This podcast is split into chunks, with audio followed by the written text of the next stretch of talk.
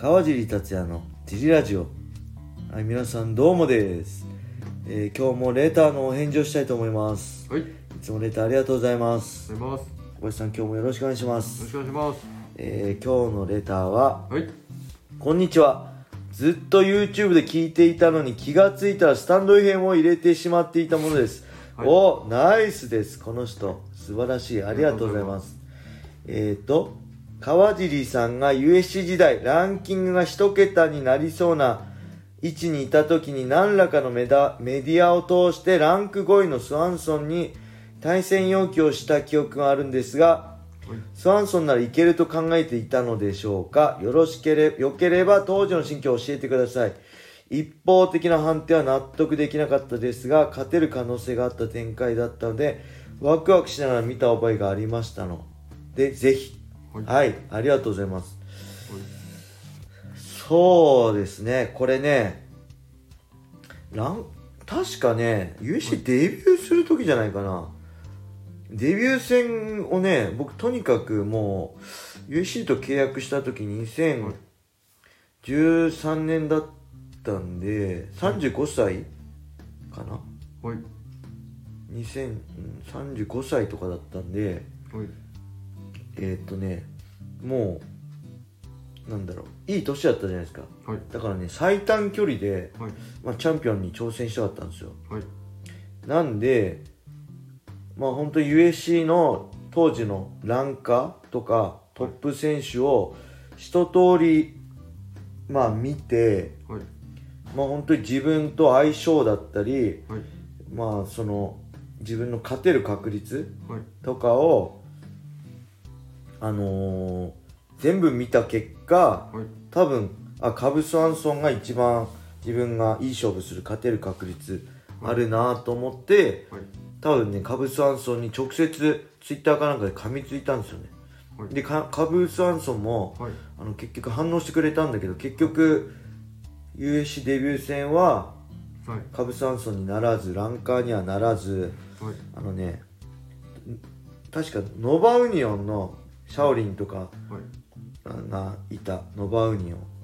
あとジョゼ・アルド、はい。フェザー級チャンピオンとかいた、ノバウジョンノバウニオンのハクラン・ディアスっていう選手とはい、最初あのーデビュー戦決まったんですけどはい、そのハクランディアスはねなんだものすごいグラップラーですね。フィジカルめっちゃ強いグラップラーで今考えるとそこまで相性は良くなかったと思うんですけどはい、でそれが怪我して結局ショーン・ソリアーノになったんです。はい、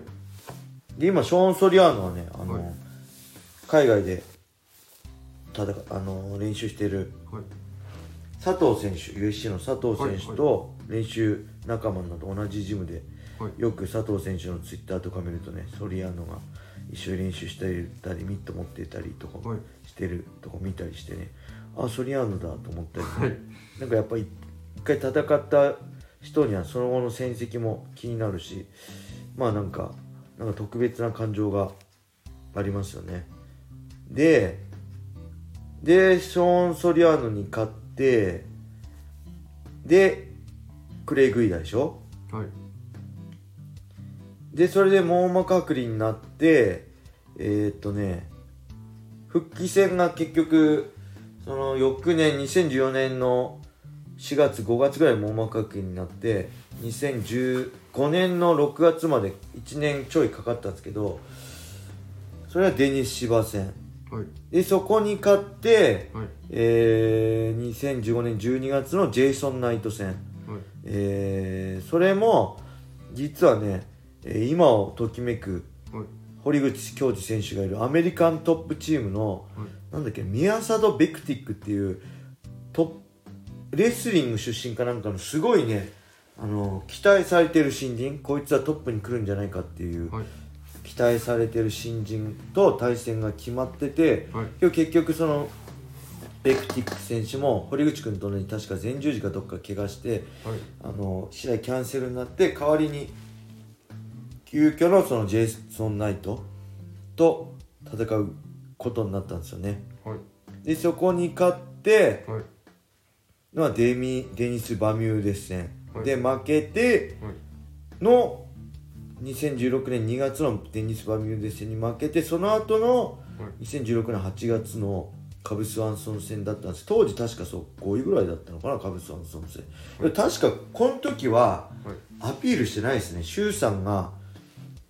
あのー、決めてくれたんだと思う。そこまでアピールしてないと思いますだから、スワンソン戦来た時ラッキーと思って 一番やりたかった相手と来たと思ったのを覚えてます、はい、でむしろそうじゃなくて、はい、このねアピール、まあ、メディアとか通してツイッターを通してアピールしたのはね、はい、えー、とこれ対戦相手じゃないですけどやっぱ、あのー、前回のラジオでも言ったけど USC ってね、ほらアメリカのものだから、やっぱ日本のあの団体、まあ、プライドとかライジンとか日本の選手は中心になるじゃないですか、はい、やっぱそれは当たり前のことでアメリカの団体だったらアメリカのファイター中心になるんですよ、はい、でこの僕とか日本のねちっちゃい国のファイターとかはやっぱメインよほど強くなってチャンピオンになったり人気出ないとメインメインの選手になれないんで川尻達也の対戦相手を誰にするかっていうよりも、まあ、アメリカの誰かの選手の対戦相手として川尻はどうかって話になると思うんですよ、はいなんでなかなかそのいいチャンスが巡ってこないんで、はい、あの網膜剥からの復帰戦もなかなかもう試合春ぐらいからできる4月ぐらいからできるよって言ってたんですけどなかなか試合が決まらなくて、はい、まあ、周さんもいろいろやってくれたんだけどやっぱりね、あのー、年齢のこともあるし日本っていうメインじゃメインストリームじゃない国からの選手ってこともあるしなかなか試合が決まらない時に、はい、やっぱり SNS でダナ・ホワイトと USC に当てにアットマーク USC とアットマークダナ・ホワイト当てに、はい、俺は試合がしたいっていうのを アピールしたんですよ、はい、なかなか試合決まんないから、はい、そしたらその1週間後ぐらいにオファー来たんです、なんでやっぱりこの SNS とかでの、そのトラッシュトークとか、まあ選手同士のそういうトラッシュトークもそうだし、まあ本当にその USC とかダナ・ホワイト宛てに思いをこうツイッターとかでつぶやくっていうのはねすごい大事だなと思います、はい、でちなみに、はい、その2016年の2月のデニス・バミューデス戦も、はい、これ前も言ったかもしれないですけど、まあ、2015年12月31日の大晦日、はい、来神開幕戦を見て解説してあまりにも興奮してあのーそのままダナ・ホワイトと USC 宛てに俺も試合してえぜってつぶやいてたんですよ、はい、でその時ジェイソン・ナイト2015年12月8日かな、はい、のジェイソン・ナイトに勝った後で、はい、もう当時過食症気味だったんで体重もね8 3キロぐらいあって ブヨブヨでってあんま練習もしてなかった状態で、あの勢いで言っちゃったら本当にそれがね多分1月3日ぐらいに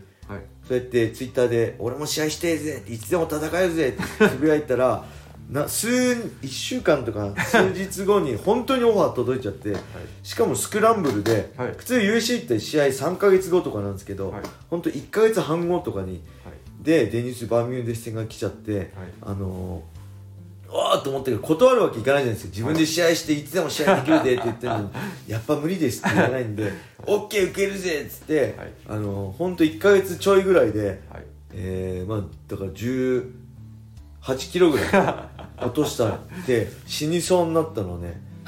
覚えてます。なんでそのあんまり